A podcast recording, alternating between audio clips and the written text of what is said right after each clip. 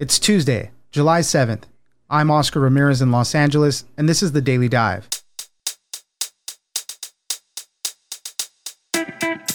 As the coronavirus continues its spread throughout the country, some hospitals are also struggling to contain the spread inside its walls. While it's only a small number of overall cases, U.S. medical centers have reported over 5,000 cases of patients catching coronavirus after being admitted there for other conditions. And that number does not include the case of medical staff that have caught the virus at work.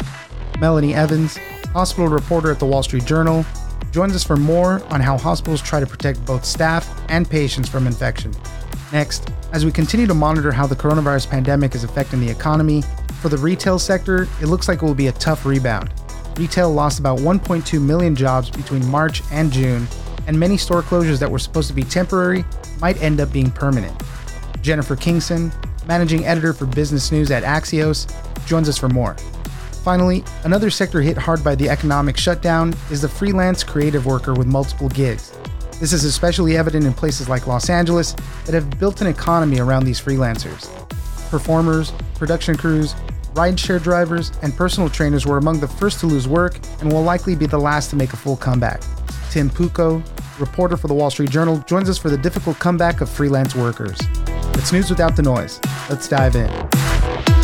Since May 14th, that excludes anything that occurred sort of prior to that, but since May 14th, there have been roughly 5,000 cases reported voluntarily by hospitals that met this very high threshold. Joining us now is Melanie Evans, hospital reporter for the Wall Street Journal.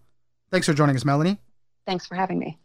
Wanted to talk about an interesting uh, facet of this whole coronavirus thing and how it plays out in hospitals. Obviously, people are going to hospitals to get the treatment that they need. Sometimes they're spending long stays there. And the hospital staff obviously ha- uh, has to work with them. They have to work with regular patients as well. It can be a very difficult thing. And uh, right now, we're seeing that U.S. medical centers have reported over 5,000 cases of patients that caught COVID 19 after being admitted to the hospital for other conditions. I think that stat was just patients, but there's also a lot of uh, hospital staffers that are also catching it there from work as well. Melanie, tell us a little bit more about it, please. Hospitals, even outside of a pandemic, go to some pretty extraordinary lengths to prevent infections from spreading inside the hospital itself. So you've got doctors and nurses taking care of patients.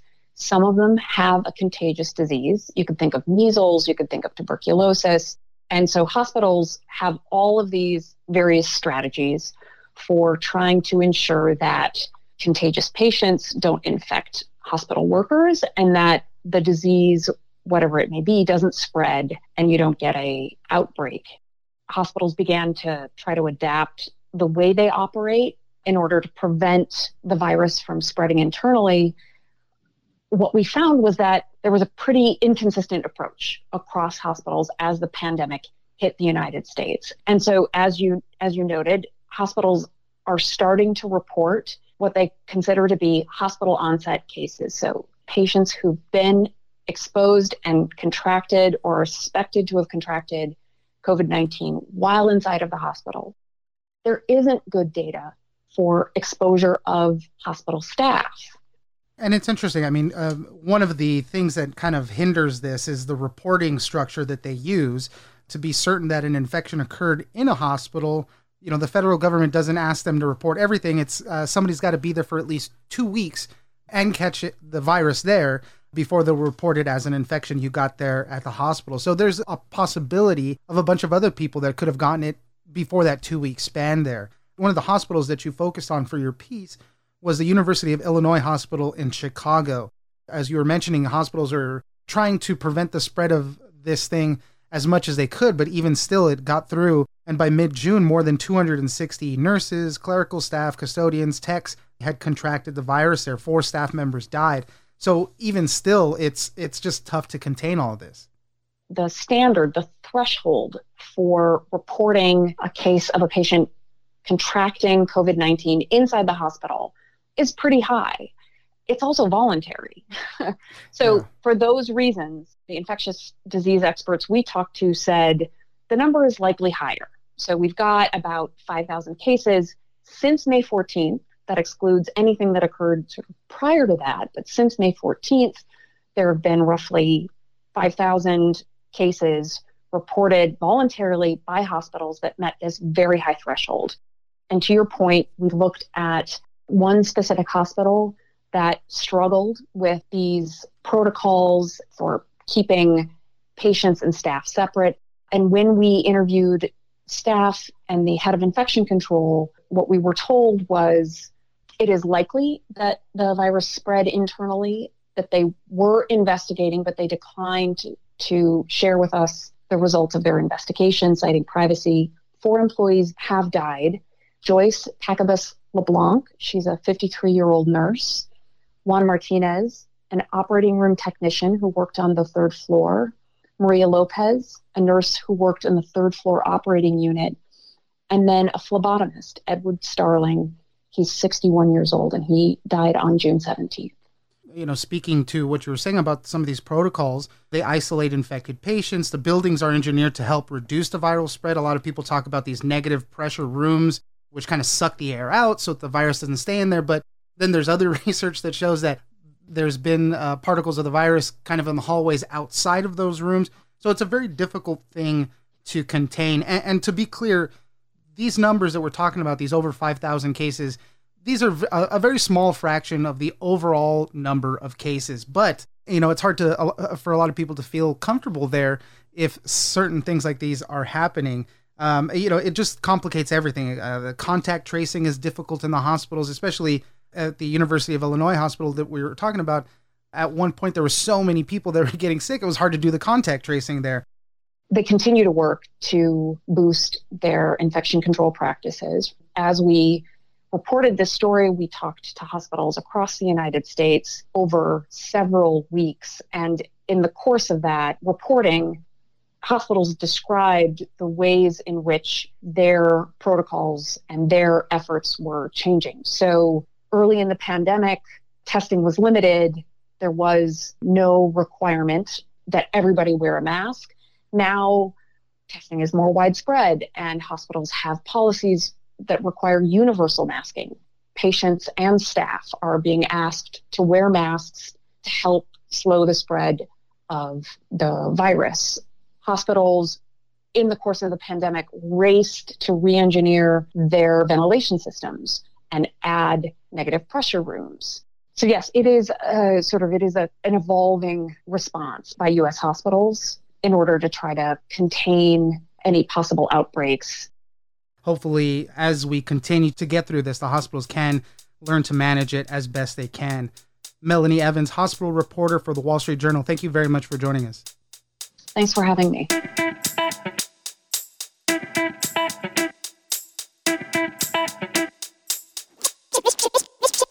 More and more offering it as we urgently search for safer ways to shop. So now you can pick up your goods at places like Best Buy, Home Depot, Kmart, grocery stores like Whole Foods and Walmart. This is the coming trend in retail. Joining us now is Jennifer Kingson, managing editor for business news at Axios.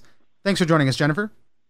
Great to be here wanted to talk about some more of the economic effects of the coronavirus pandemic. People's buying habits have been changing. Obviously, they're moving more onto this online space.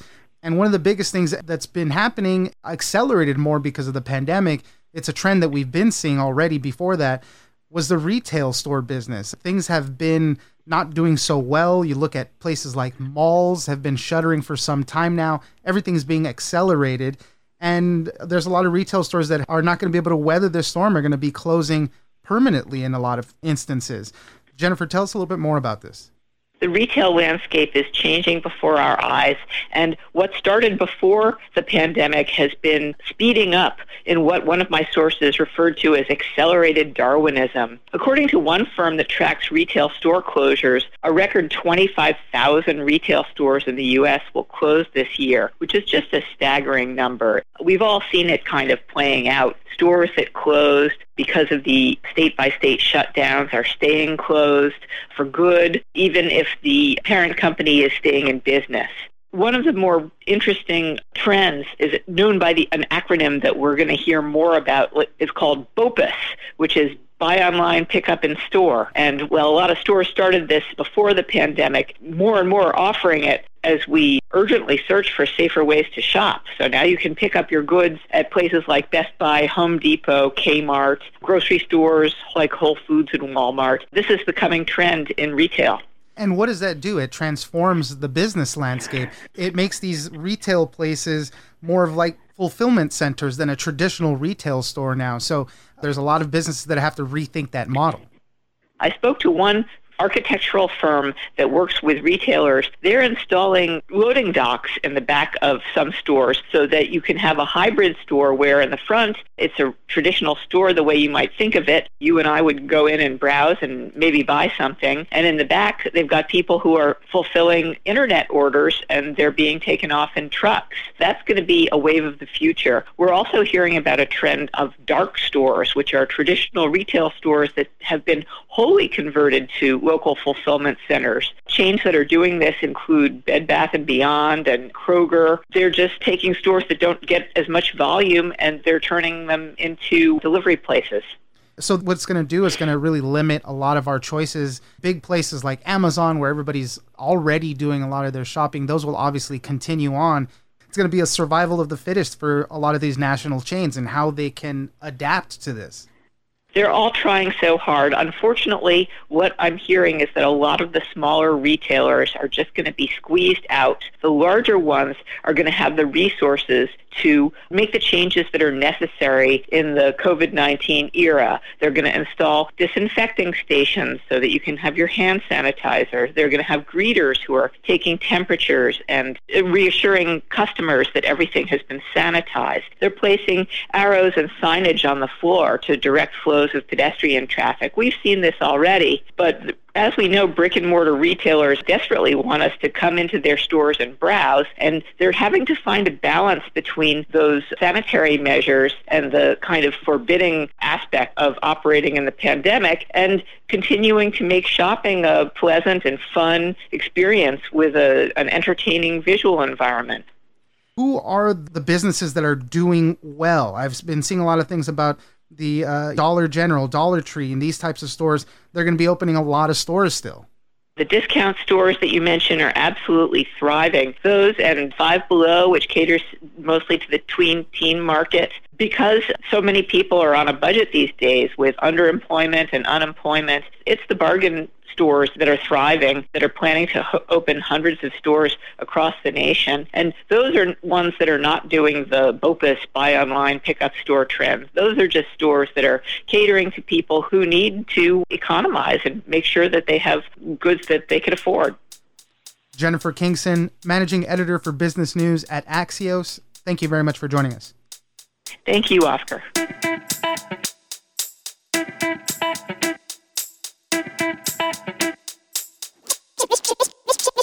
San Francisco, San Jose, San Diego, also some of the country's leader in freelancers, especially in terms of like what percentage of their workforce is freelancers. But all these cities are doing as well as the rest of the country, or in San Francisco and San Jose's case, even better. Joining us now is Tim Puko, reporter for the Wall Street Journal. Thanks for joining us, Tim. Thanks for having me. We're reopening the country right now, although with these surge in cases right now, some states are putting a pause on the phases of their reopening. But still, overall, we're reopening the country. And a part of the conversation is how we're going to recover from this. There's a lot of industries that have been really hard hit by this the restaurant industry, the travel industry, all sectors really. But one in particular have been people that do freelance work, creative freelancers. They have little job protection and they were some of the first people to start losing their jobs. They're going to be some of the last people to get back to normal. Tim, you wrote an article about how in LA, there's a whole economy really built on these freelancers. Tell us a little bit about that. If you think about the way TV shows are filmed, the way they're written, the way music artists perform, all of those things, people in close contact, audience members shoulder to shoulder, a lot of loud talking, or singing. All of those things are some of the worst for trying to control the coronavirus and COVID 19. So the film industry in particular, and of course all live performances, are just completely shut down. And in Los Angeles, that means that a lot of independent contractors are affected. A lot of people who work on studio crews or who write shows or who act, these aren't full time salaried employees. And so, in a city like Los Angeles that is heavily dependent on arts, and where a lot of workers come and go and can be hired and let go very quickly, that is where you see immediate and sometimes profound, very deep impact. I will say it gets even worse for a lot of those people because in LA, of course, it's known people who are trying to make it as an actor or as a writer or as a singer, they're working second jobs as bartenders or waiters and waitresses or as teachers. And all of those jobs, too, are dependent on people being able to travel around to go into restaurants or to go to shows or, or to learn from somebody, to get training at a gym, what have you. And all of those jobs are on hold too. Talk a little bit about how there's a high percentage of these people in Los Angeles. I know you had a few graphs in your article. New York, obviously, also uh, uh, similar, but LA has a very high percentage of this type of labor force.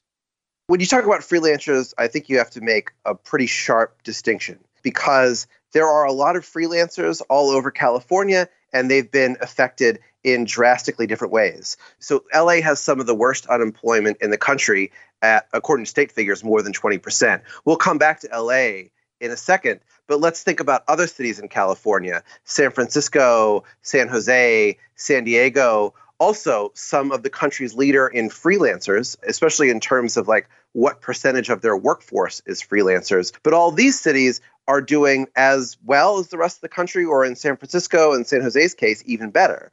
A lot of those freelancers work in tech. These are people who probably already work from home, developing software or doing IT remotely. And a lot of those jobs haven't gone away. You don't need an audience for those things. And so employment in those cities has been pretty resilient and has been pretty safe. But LA, on the other hand, again, it, it's all these creative positions where you have to be working in close quarters or where you're performing for an audience. And unemployment there has been at almost 20%, even while the rest of the state, the rest of California, is only about 15. And how have these freelancers been able to cope with things like unemployment benefits? Let's say uh, we know that there's a big federal emergency aid package that was giving people their money plus a $600 a week. I think that actually ends at the end of July. But how did they fare when it came to programs like that?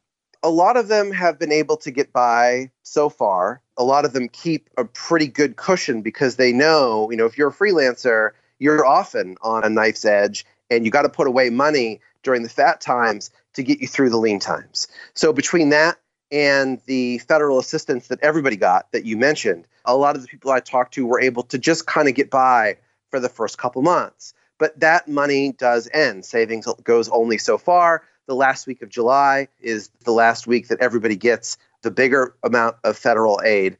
And what is available for extended unemployment, and then especially for freelancers, is much, much smaller. $600 a week generally, you know, that's the general payment. That's what ends in July. But the money for extended unemployment and for freelancers in California is anywhere from about a third to two thirds of that. So it's a pretty drastic reduction. That does go on for the end of the year, but in many cases, it's not going to be enough. A lot of the workers that I talk to, for the ones who have lost basically all of their employment, you know, September is a really scary time for them. You know, that's when they're going to have a month go by without any federal aid. And when that rent bill comes due at the end of August or the 1st of September, a lot of them just don't know how they're going to pay it. And so they're already talking about maybe having to move. One person talked about a real estate license, which uh, real estate's not even that much of a better industry, or going back to school just for something else, moving back home with parents. The rubber will really meet the road. And a lot of these people, unfortunately, have very few options a month or two out. Tim Puko, reporter at the Wall Street Journal. Thank you very much for joining us. Sure. Thank you for having me.